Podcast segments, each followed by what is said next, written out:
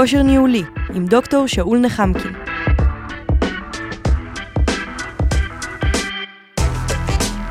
והפעם, חניכה מעשית.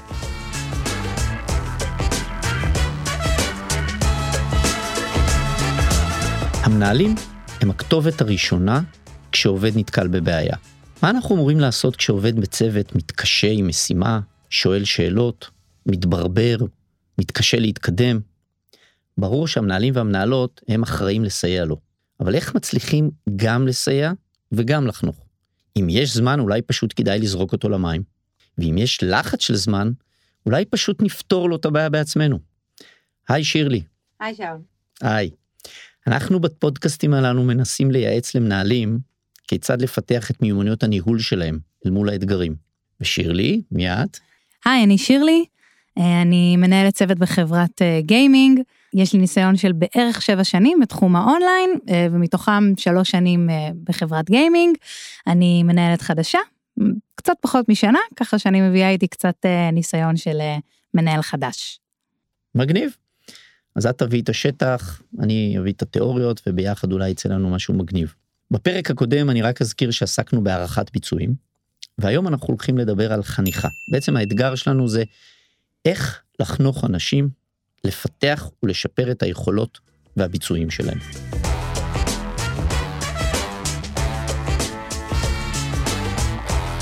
אז שירלי, מה זה חניכה בעינייך? חניכה בעיניי, לפחות uh, מהצד של, צד של המנהל של הצוות, uh, זה בעצם ללמד את הטכניקות והידע שנחוצים לתפקיד. זה יכול להיות במסגרת תוכנית חפיפה מסודרת, וזה גם יכול להיות ב-ongoing, mm-hmm. במהלך התפקיד. את מרגישה שאת מסתכלת על היום יום שלך בעבודה כמנהלת, שאת חונכת בעצם את האנשים תוך כדי עבודה? כמובן, או mm-hmm. לפחות אני מאוד משתדלת, mm-hmm. זה לא פשוט. אה, בתקופות של לחץ זה קצת יותר קשה, mm-hmm. כשיש לנו המון המון עומס בעבודה ודורשים ממני, דורשים מהצוות פשוט uh, לדלבר, uh, to deliver, uh-huh. אז uh, זה קצת קשה ללמד uh, on the go, ואתה הרבה פעמים מנסה פשוט להביא את התוצאה.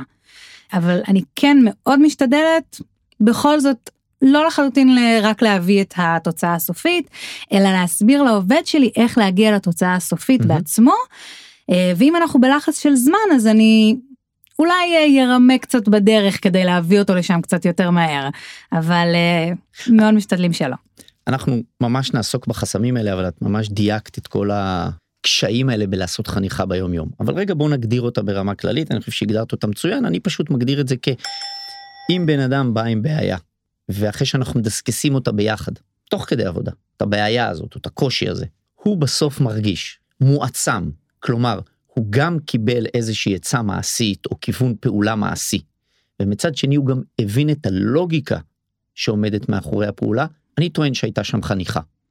אפשר mm. ממש להתייחס לזה כמו לאיזה שביל זהב בין להאכיל בכפית לבין לזרוק למים, כמו שאת אמרת, לפעמים אני קצת מרמה, כלומר לפעמים כשיש לך זמן את בטח מאכילה קצת יותר בכפית. אני חושב שאם נכון. בסוף הבן אדם מרגיש שהוא למד מזה, הוא בא עם בעיה ובסוף הוא גם למד מזה, אבל הוא גם יודע מה לעשות בתכלס, זו הייתה חניכה מעשית. בוא באמת נתחיל לדייק במתי זה קורה. בעצם דיברת על חניכה של עובד חדש, נעסוק בזה בסוף. ביום יום, כשבן אדם נתקל בבעיה, לדעתי זו ההזדמנות לחנוך אותו. למה? תחשבו כשבן אדם נתקל בקושי, הוא הכי קשוב להקשיב, הוא הכי פתוח לשמוע. ניסית פעם לחנוך בן אדם כשהוא בכלל לא מרגיש שיש לו קושי. בטח. זה מרגיש כמו מה? יכול להיות שזה יכול להרגיש דווקא לא כל כך טוב. נכון. כי הוא מבחינתו יודע את הדרך, יודע לאן הוא צריך להגיע, אה, ואני מבחינתי, יכול להיות שהתוצאה הסופית אני רוצה שהיא תהיה שונה. או גם אם התוצאה תהיה אותו דבר כמו שהוא רוצה, הדרך שאני רוצה שהוא ייקח תהיה שונה. אה, גם אם היא תביא לתוצאה טובה יותר, או גם אם היא תלמד אותו באמת על הדרך דברים אחרים. לכן בעיניי, כשחונכים את הבן אדם מיוזמתנו, ואני לא מדבר על עובד חדש, אני מדבר על תוך כדי עבודה, בלי שהוא מרגיש שהוא נתקל באיזה קושי או בעיה, זה עלול להרגיש לו או כשתלטנות, או כאפילו קצת חפירה. אני חושב שהרעיון הוא לנצל את ההזדמנות שבן אדם נתקל בבעיה. האמת שזה מאוד מעניין מה שאתה אומר, בעיקר באמת ל... לעובדים יותר ותיקים בצוות. במיוחד, אני ספציפית אה, מנהלת שצמחה מתוך הצוות, אה, אז זה גם משהו שהוא לא כל כך פשוט. אה, להגיע למצב שאני צריכה לחנוך עובדים שעד לפני רגע היו ממש כמוני, נכון. אה, ולמדו את אותו דבר ביחד איתי, אותו תהליך, ועכשיו לבוא ולנסות ללמד אותם את הדרך שכבר מכירים, וסוג של לרמוז להם, הדרך הזאת לא כל כך טובה, ועדיף לעשות דרך אחרת, וזה לא פשוט בכלל. לכן בעיניי חניכה תוך כדי עבודה, חניכה מעשית תוך כדי עבודה, זה כשבן אדם נתקל בבעיה. הוא בא, שואל שאלה, אפילו תופס אותך במסדרון, הוא ניגש אלייך, אומר לך, תקשיבי, יש רגע בעיה אם, יש... ואז אני מציע להפעיל ממש נוסחה, שריר שנקרא שריר החניכה, שהוא מורכב משלושה שרירים קטנים. לנתח את הבעיה על ידי שאלות, לתת עצות מעשיות או לעשות סיעור מוחות על עצות מעשיות, ולתת את ההסבר הלוגי. בן אדם בא עם בעיה, שאלה, את מחזירה לו בשאלות, שאלות פתוחות. מה בדיוק הבעיה, איפה נתקעת, אה, מה כבר עשית, ואז לעבור לסיעור מוחות, לחשוב ביחד, אוקיי, אז בוא נחשוב על כיווני פעולה. את יכולה להגיד לו מה את היית עושה, ואם הוא ותיק, את כמובן שואלת אותו, מה אתה חושב שכדאי ואפשר לעשות, אבל לדבר על דברים מעשיים, אז זה החלק השני בנוסחה.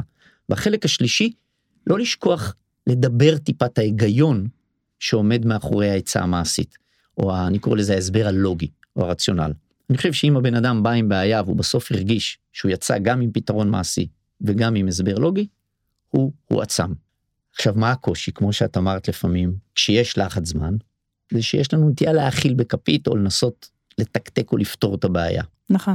מה הפואנטה איך מתגברים על האינסטינקט הזה.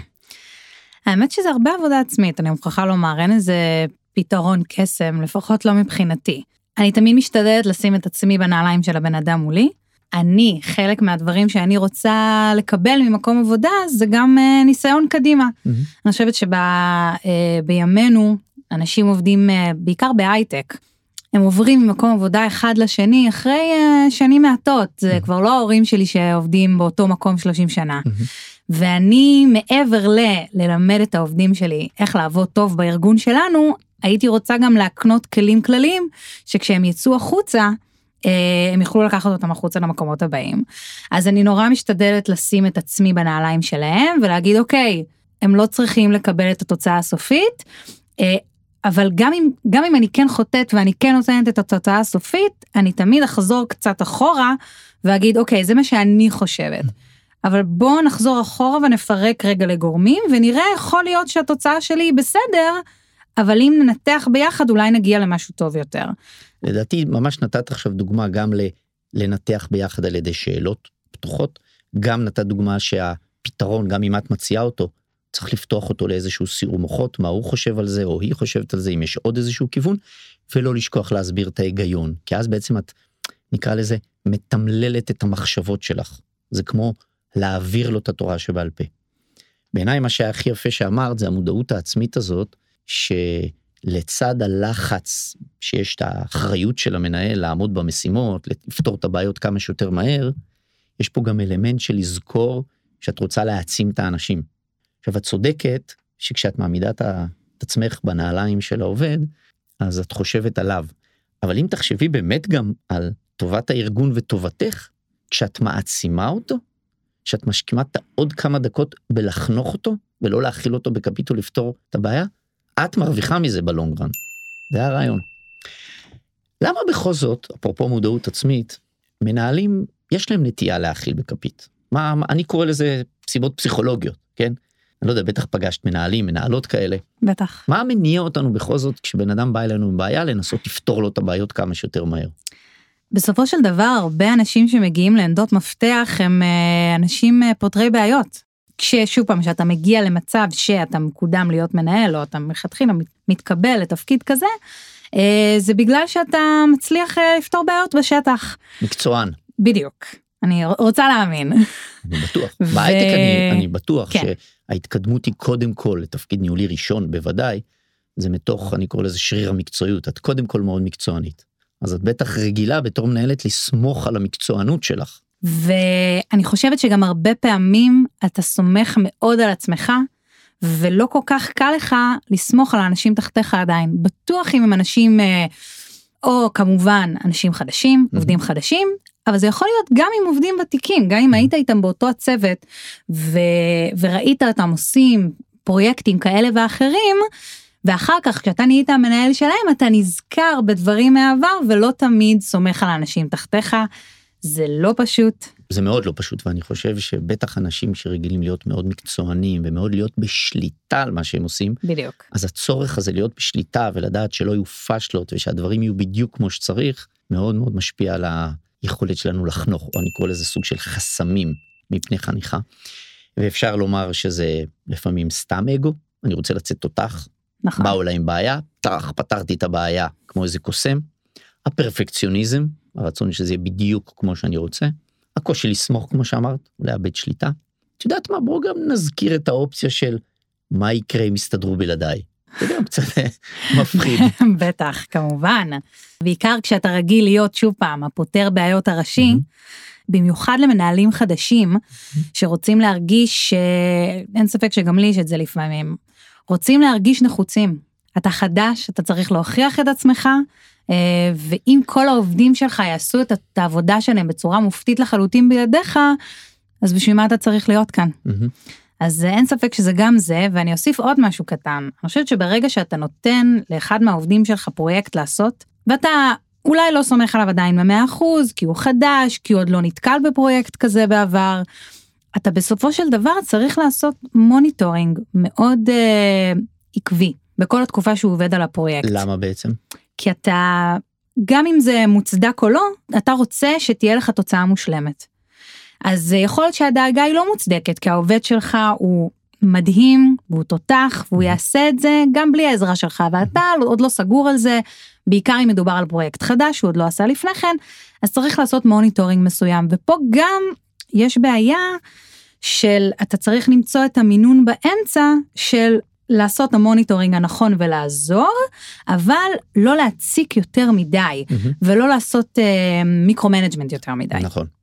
יש באמת שאלה עקרונית ששואלת אה, או נשאלת של האם לחנוך אנשים ולעקוב ולעשות אה, בקרה בתדירות יחסית גבוהה, האם זה לא חונק, האם זה לא micro-management. אה, דיברנו על זה באחד הפרקים כשדיברנו על נשיאה באחריות, כי אני חושב שבסוף זה בא ממקום טוב למנהלים. הם מרגישים נורא אחראים על מה שקורה. ופתאום כשאתה מנהל אנשים אחרים, אתה גם עדיין אחראי על מה שהם עושים. ולהצליח להרגיש אחראי בלי לאבד שליטה על מה שאחרים עושים, ואין לי שליטה מלאה על מה שאחרים עושים, גורם ל micro-management. אז גם אם קצת סטינו מהנושא של חניכה, אני חושב שזה בא לידי ביטוי בחניכה. לחלוטין. כי כשבאים עם בעיה, אנחנו פשוט רוצים לפתור אותה כמה שיותר מהר, כי זה נותן לנו תחושת שליטה. פה הטיפ הוא, אם כבר דגמתי, אם כבר עשיתי איזושהי בקרה, אני צריך לתת איזשהו ערך מוסף לבן אדם. למשל, אם אני בא ושואל אותך, שירלי, תגידי, איך מתקדמת המשימה הזאת והזאת? ברור שזה כבר קצת מעיק ומראה. אבל אם את אומרת לי מה קורה, ואני לא מסתפק ביופי, כי אז כל מה שהיה פה, זה הייתה דגימה. אבל אם אני אומר לך, יופי, אני חושב שאת פועלת מאוד נכון, כי זה באמת בכיוון הנכון, אז נתתי לך משוב חיובי מחזק. נתתי לך ערך מוסף. או אם נתתי לך עצה, תקשיבי שירלי בצעד הבא אני מציע לך לעשות כך וכך, הרגשת שהדגימה הזאת מונפה לאיזשהו ערך מוסף. זה פחות מעיק פשוט. נכון, לא, לא, אני מאוד מסכימה. בוא נחזור רגע לחסמים האלה שאמרנו שמקשים עלינו לא להכיל בכפית. אני מזכיר את הנוסחה ואנחנו ננסה בעזרת הנוסחה להראות איך אפשר לחנוך בלי להכיל בכפית. הנוסחה הורכבה משאלות, ניתוח בעיה, סיור מוחות לפתרון הבעיה או לכיווני פעולה מעשיים, והסבר לוגי. אם את השאלות אנחנו שואלים בצורה פתוחה, תראי את ההבדל או את ההרגשה בין שירי, האם עשית כך וכך? זאת שאלה שתלטנית. או שירי, את יכולה רגע לעדכן אותי, מה כבר ניסית? זאת שאלה פתוחה. היא פותחת לך את הראש, היא גורמת לך לתאר את הבעיה. דרך אגב, זה גם עוזר לי. נכון. כי אני גם לא משתלט לך וזה גם מבהיר לי טוב יותר את הבעיה. אז הפואנטה היא שבשלב הראשון של נוסחת החניכה, לשאול שאלות פתוחות ובסבלנות. לתת לבן אדם לתאר, לתת לבן אדם להסביר על ידי שאלות פתוחות. בשלב השני של הנוסחה, בסיעור מוחות, להעלות פתרונות מעשיים אפשריים, אבל לחייב גם אותו להעלות פתרונות, בטח אם הוא מנוסה כמו שאמרת. זאת אומרת, יש הבדל ב, אוקיי, הבנתי את הבעיה, אני חושב שאת צריכה לעשות כך וכך, לבין, אוקיי, אני חושב שהבנתי את הבעיה, אז מה נראה לך שכדאי לעשות עכשיו? יש לך איזשהו כיוון שחשבת עליו? כמובן אני גם אגיד לו את הכיוון שלי. שזה הסיעור מוחות ולא ההכתבה של הפתרון. והחלק האחרון של הלוגיקה, לפעמים אנשים שוכחים להסביר, או מנהלים שוכחים להסביר את ההיגיון, כי זה נראה להם מובן מאליו. הבן אדם לא צריך להבין, אני פשוט אומר לו מה לעשות, הוא ידע לעשות את זה וזהו. זה האכלה בכפית, זה שתלטנות. אפילו להגיד ברמת תחושה, Mm. תראה, כן. נראה היה לי, או אפילו להגיד לו, תראה, כשאתה תיארת לי את הבעיה, או את תיארת לי את הבעיה, אני, עלה לי בראש שיכול להיות שכדאי לעשות 1, 2, 3. א', מה אתה אומר על זה? כדי שזה יהיה סיור מוחות. ב', אני אגיד לך מה ההיגיון שלי אומר. גם אם ההיגיון הזה הוא אפילו טיפה אינטואיטיבי, או מה את בעצם עושה פה? הזכרנו את זה קודם. את מעבירה תורה שבעל פה. תחשבי Mm. שבראש, מה זה אינטואיציה? יש לך בראש אין סוף תובנות מקצועיות שאת צברת במהלך הקריירה המקצועית שלך. אם את משתפת אותם, את מעבירה לעובדים שלך את הידע הכי יקר בארגון, זה ידע שלא כתוב בשום ספר. זה התורה שבעל פה. עם זה אני מאוד מסכימה, בעיקר כשמדובר בעבודה עם אנשים, אבל לפעמים זה, שוב פעם, זה מקרה קיצון, וזה לאו דווקא? מתאים. ספציפיים פה, דברים טכניים של מערכת. מהמם. אני תכננתי שהמערכת אה, תופעל ותעשה כך וכך. מהמם. זה לא קרה. הגעתי בעיה. יום, כן, יש בעיה, הגעתי יום למחרת וראיתי שתכננתי שיקרה X וקרה Y. בואו נתרגל את הנוסחה על זה. אוקיי. יאללה. אמ, אז מתחילים בשאלות? אז כמובן שאני אתחיל ב, אוקיי, אז בוא תראה לי מה עשית. אה, אז הוא הראה לי, אני לחצתי כאן, העברתי כאן, העליתי את הקובץ הזה. אז קודם רגע, כל, בוא נשאל עוד שאלה. סבלנות, את זוכרת בשאלות צריך סבלנות? כן, איזה עוד שאלה למשל את יכולה לשאול אותו? אפילו אם את מסתכלת תוך כדי על המערכת וכבר קופץ לך משהו בעין. אה, מה תכננת לעשות נכון. בתהליך הזה? או אתה רואה שמופיע פה כך, אתה, יש לך איזה הסבר למה זה מופיע ככה? יש לך השערה למה זה קרה? את כמובן משתפת אותו בהשערה שלך. הפואנטה היא לשאול שאלות פתוחות בסבלנות, לגרום לבן אדם לתאר את הבעיה, כי זה גם מפעיל לו את המוח, וזה גם עוזר לך להבין טוב יותר את הבעיה, גם אם את יודעת שאת מכירה אותה מצוין. ואז עוברים לסיור מוחות. בוא נלך עם הדוגמה שלך, שאת אמרת שזו דוגמה יותר קיצונית. מה זה סיור מוחות? עכשיו זה, מה אתה חושב שכדאי לעשות? מה אתה מציע? או, אני חושבת שכדאי ללכת למשל בכיוון של, או אני חושבת שעכשיו צריך ל, ואז מגיע השלב של הלוגיקה. אם את אומרת שצריך עכשיו, לא יודע מה, לטעון מחדש את המערכת, להחליף את הדאטה, אני לא יודע, מונחים מקצועיים או פתרונות מקצועיים בשפה שלכם, את יודעת להסביר למה אם עכשיו נטען מחדש את הדאטה זה אמור לפתור את הבעיה? את יודעת להסביר למה אם נשנה את הפונקציה מזה לזה, זה אמור לפתור את הבעיה? אז בדרך כלל כן, בדרך כלל אני אדע להסביר. אה, יש מקרים שפחות, כי אני, אה, כי התחום שלי הוא פחות טכני ויש לנו מחלקות אחרות שמתעסקות בטכני בצורה עמוקה יותר. אז, אה, אז באמת זאת תהיה התשובה. ואפשר גם להגיד לאותו בן אדם, אני לא יודעת במאה אחוז למה זה צריך להיות ככה, או למה צריך לעשות ככה, אני פשוט יודעת את זה מניסיוני במקרים קודמים, אבל אתה יודע מה זה מעניין, תרים טלפון למחלקה השנייה, בוא רגע תשים אותם על ספיקר ונשמע רגע למה זה בעצם פותר את הבעיה. נכון, אני מאוד משתדלת לעשות את זה. מצוין. שגם אם אין לי פתרון, אז אני אגיד לו, תראה, אני לא בטוחה, אה, אבל אני חושבת שזה מעניין, וגם שווה שגם אתה וגם הצוות ידעו. מהמם. אז בבקשה תפנה לבן אדם. אה, הזה שיודע, אה, ואחרי שאתה מקבל ממנו את הפתרון, אני רוצה שתחלוק את זה עם כל הצוות. אנחנו קצת פתאום ככה צללנו לתוך הקושי הזה של לחנוך בלי להכיל לכפית, וגם אם זה נשמע קטנוני, נתקענו על החלק השלישי של הנוסחה של ההסבר הלוגי, ובעיניי זה מצוין, כי זאת פואנטה חשובה. בואו ניכנס לראש של העובד. עשית את כל השני שלבים הראשונים של הנוסחה. הוא בא עם בעיה, את שאלת אותו שאלות פתוחות בסבלנות, עשיתם ביחד סיעור מוחות לחשוב על כיווני פתרון מעשיים, רק בסוף לא הסברנו את הלוגיקה. זה לא נשמע big deal, אבל הוא הולך לעשות את מה שאמרת. פיקס, אפילו הוא יצליח לפתור את הבעיה, את מה שאת אמרת, את מה שהוא חשב, אבל הוא לא למד מזה. לא ארוזה לו בראש תובנה. כלומר, ישאלו אותו מה קרה, הוא יגיד, הייתה לי בעיה, התייעצתי עם שירלי, אמרה לעשות ככה, עשיתי את זה, וואלה, זה עבד. הוא קצת חש קטן, הוא קצת חש של, הוא אבל לא מבין למה זה עבד. לכן אני, אני ממליץ כיועץ, להתעקש לא לשכוח את השלב השלישי של להסביר את הלוגיקה. דרך אגב, אם הכיוון או הפתרון בא מהעובד, שהוא יסביר את הלוגיקה. מאה אחוז, הוא אומר לי, תקשיב, לדעתי צריך לעשות 1, 2, 3. סבבה, אתה יכול להסביר לי את ההיגיון? גם אם הוא יגיד לי, זה האינטואיציה שלי. אני אגיד לו, סבבה, תתמלל את האינטואיציה הזאת. אתה יכול להסביר לי את המחשבה שלך? אני מזכיר שהנוסחה שלנו שחניכה צריכה להיות, באתי עם בעיה, יצאתי עם פתרון מעשי ועם תובנה. כי בעצם הידע שלנו נצבר בתובנות, וזה מה שמעצים אותנו. ואז אנחנו גם פועלים מתוך הבנה, ולא כי אמרו לנו לעשות כך. בוא נתקדם. הצד השני, אולי הוא קורה פחות, זה שמנהלים זורקים למים. בן אדם בא עם בעיה, ואומרים לו, תשמע, אה, אין מה לעשות, תנסה להתמודד עם זה. אולי זורקים לו איזשהו כיוון. כן. למה זה קורה לנו? מאוד מוכר. אני חושבת שהרבה אנשים מנהלים, אה, יכול להיות שהם חוו את זה בעצמם. זרקו אותם למים, אה, והצליח להם, כי יש, אה, יש אנשים שהם אוטודידקטים, או אנשים מאוד אה, דוחפים, אה, שלא יבינו משהו, אז הם ילכו, יבררו וידברו עד שהם יגיעו בסופו של דבר לפתרון. אה, אבל לא כולם כאלה. מהמם. והרבה פעמים אנשים משליכים את עצמם גם על העובדים שלהם, מהמם. והם אומרים לי זה עבד מדהים, תראו איזה יופי לאן הגעתי, או, סליחה שאני קוטע אותך, לי עשו את זה גם, בדיוק, אז אה, שיסתדרו. נכון. אז אה, ואז הם מעבירים את זה הלאה. אה, ויכול להיות שעל חלק האנשים זה יעבוד נפלא בדיוק Mhm. כמו עליהם, ועל אה, האחרים לא, וזה לאו דווקא אומר שהאחרים הם עובדים אה, לא טובים, נכון. זה פשוט אומר שהם צריכים צורת חניכה שונה. לכן בעיניי, ככלל עקרוני, כן, ברור שיש יוצאים מן הכלל, זה לא טוב לזרוק את המים. דרך אגב, גם אם יש לנו הרגשה שהעובד הזה הוא מקצועני, מקצוען, מנוסה, אני נגד לזרוק למים, כי אני חושב שאנחנו מפספסים הזדמנות. זה לא אומר שאני עכשיו צריך להאכיל אותו בכפית או לחפור לו, אבל למה לזרוק לו מים? למה לא פשוט, הוא בא עם בעיה, זה נראה שהוא יודע את הפתרון, אז רק להגיד לו, יש לך כיוון פעולה, אתה צריך את העזרה שלי, אתה אולי רוצה רק את הגיבוי שלי, את האשרור שלי או משהו כזה. כלומר, לא לזרוק למים בא- באוטומט.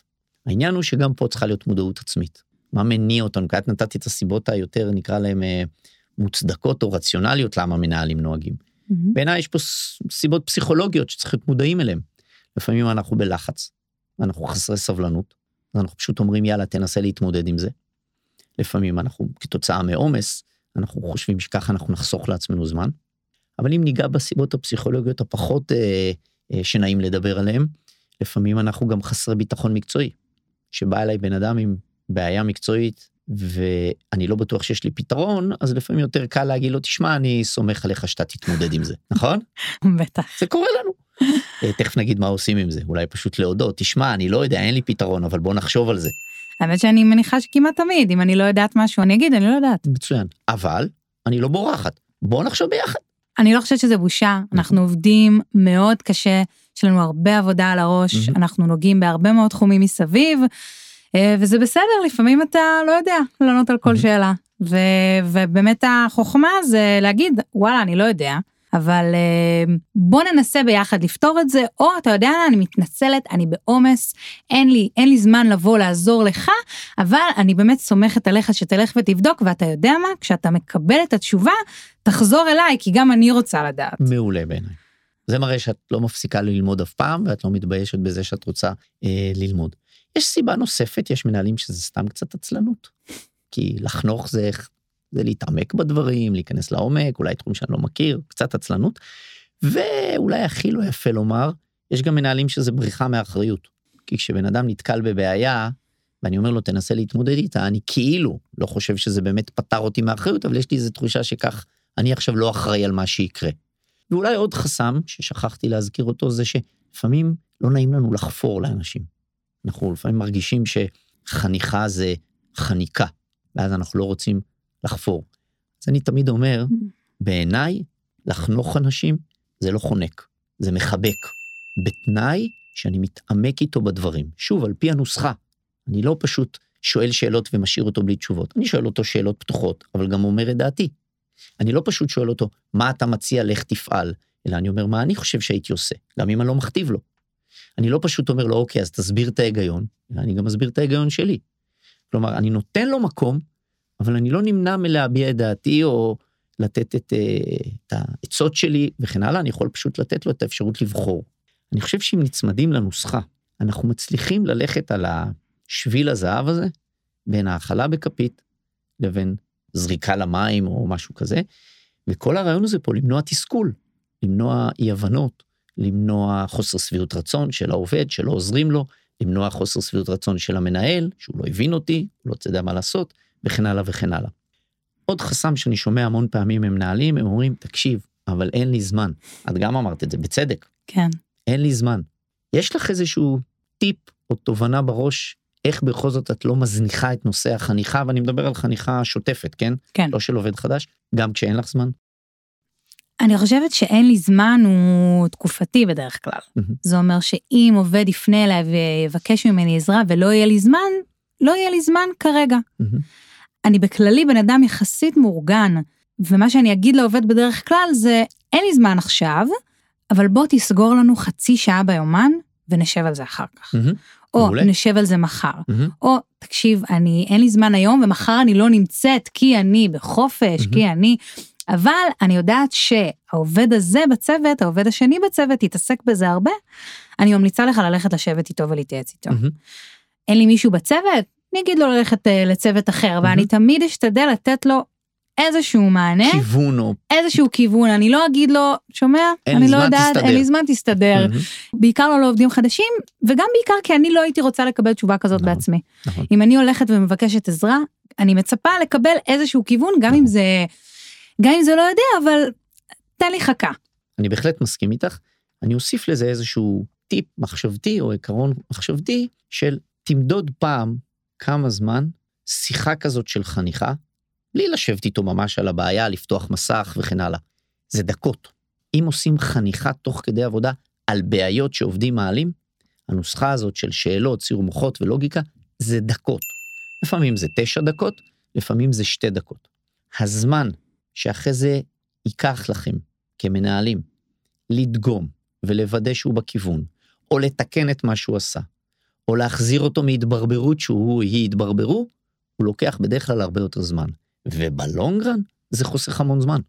כי אם כל פעם בקטנה אני חונך אותו, אז אני מעצים אותו, וזה יחסוך לי המון זמן בעתיד, וכמו שאת אמרת, זה גם הרגשה טובה בשבילו. אני רוצה לקראת סיום לגעת באיזשהו נושא שנקרא חניכה של עובדים חדשים, בהיי לבל, כי אנחנו נעשה גם פרק נפרד על הנושא הזה, איך קולטים עובד חדש וכן הלאה, זה כבר פרומו, אבל חניכה של עובד חדש. יש לך איזושהי שיטה, מתכון, של כשאת קולטת עובד חדש, אחרי הימים הראשונים של הקליטה. מה המתכון של החניכה? כן, בערך. אה, לי ספציפית יש תוכנית באמת חניכה, אה, שנמשכת שבועיים. אה, זה די ארוך, מהמם. אה, כל יום אה, העובד החדש יושב עם אה, חבר צוות אחר, אה, ובגלל שאנחנו ספציפית יושבים ב open space, מהמם. אז אני שומעת את כל תהליך החניכה מהמם. מהצד. ואנחנו עושים אה, הפסקת אה, צהריים ביחד, מהמם. ומנסים לעשות הפסקות קפה ביחד, וכשיש הפסקת קפה או הפסקת צהריים, אני מאוד משתדלת אה, להתעניין, מהמם. בין אם זה שאלה כללית מהמם. של איך הולך, אה, תגיד, הצלחת להבין מה שקשור לזה, אני יודעת שזה קצת מורכב, אפשר לשבת על זה אחר כך אם תרצה. משתדלת בסוף יום מהמם. גם לפנות אליו ולהגיד אה, איך עבר לך היום, מהמם.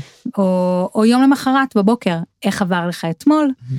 אה, יש לך שאלות אולי, אפשר לשבת עכשיו אם תרצה. סליחה שאני כותב אותך, זה ברור מאליו שיש לו איזושהי תוכנית עבודה, תוכנית חפיפה, כן, כן, שעובר עליה. כן, כן, אוקיי. כמובן. כי הוא צריך איזשהו תוכן של במה ללמוד, במה בטח. להתעסק. יש לנו ממש תוכנית מסודרת, מהמם. כל יום אה, הוא יושב עם בן אדם אחר ועל נושאים אחרים. או, מהמם. אה, על תוכנות אחרות, על דרכי עבודה אחרות. מהמם.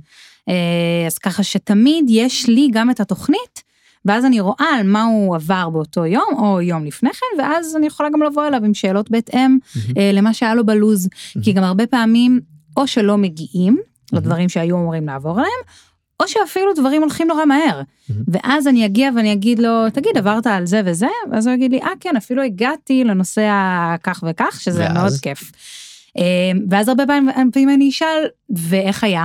מהמם. והיה מובן, מהמם. אתה רוצה שאני אחדד לך כמה דברים? אני רוצה לארוז את מה שאת אומרת ממש בנוסחה, ועוד נרחיב על זה בפרק נפרד, אבל בעיניי ממש תיארת את הנוסחה עכשיו. קולטים עובד חדש אחרי הימים הראשונים, צריך שתהיה תוכנית חפיפה. דברים שהוא צריך ללמוד, אנשים שהוא צריך לפגוש, משימות שהוא צריך להתנסות בהם. כמובן, כל הצוות ועד זמינים לענות על שאלות, להיות שם בשבילו, אבל, כמו שאת אמרת, אני הייתי יוזם בשבועיים שלושה הראשונים, פגישת עבודה של רבע שעה בסוף יום או בתחילת יום, ולא רק בספונטני מה קורה. את אמרת שאת עושה את זה, רק אני ממש הייתי יוזם את זה, כדי שהוא ידע שהוא לא מטריד, הוא לא מפריע, הוא לא מכביד עליי.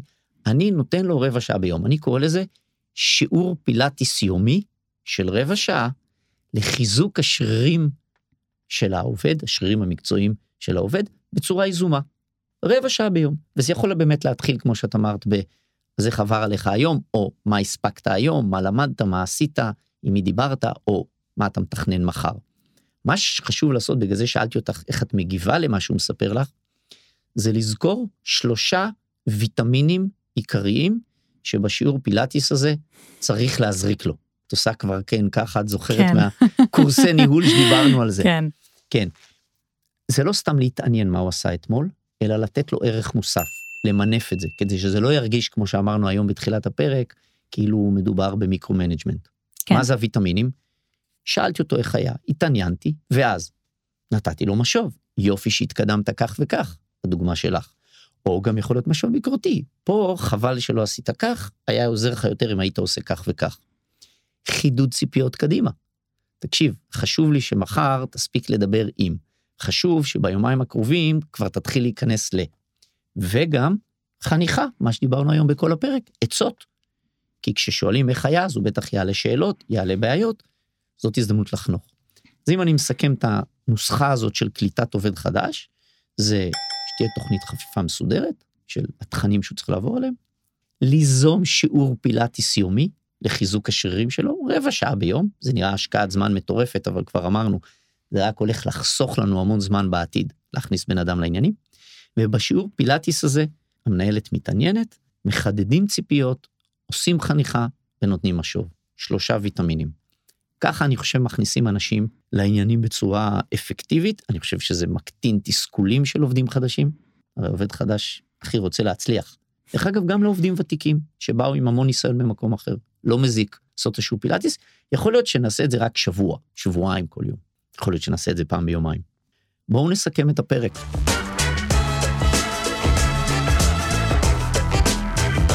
היום בעצם דיברנו על חניכה מעשית ולוגית. דיברנו על הרעיון של נוסחת השאלות הפתוחות, סיעור מוחות, הסבר לוגי. אמרנו שחשוב להיזהר מהאכלה בכפית. אמרנו שחשוב לשים לב לא לזרוק למים עמוקים מדי. דיברנו על זה שזה בעצם מעצים אנשים, שזה גם חוסך לנו זמן לאורך זמן. אני חושב שזה מונע המון תסכולים מהמנהל ומהעובד. זהו, ובפרק הבא אנחנו מתכננים לדבר על הנאה ומוטיבציה. נושאים מורכבים. נתראה בפרק הבא.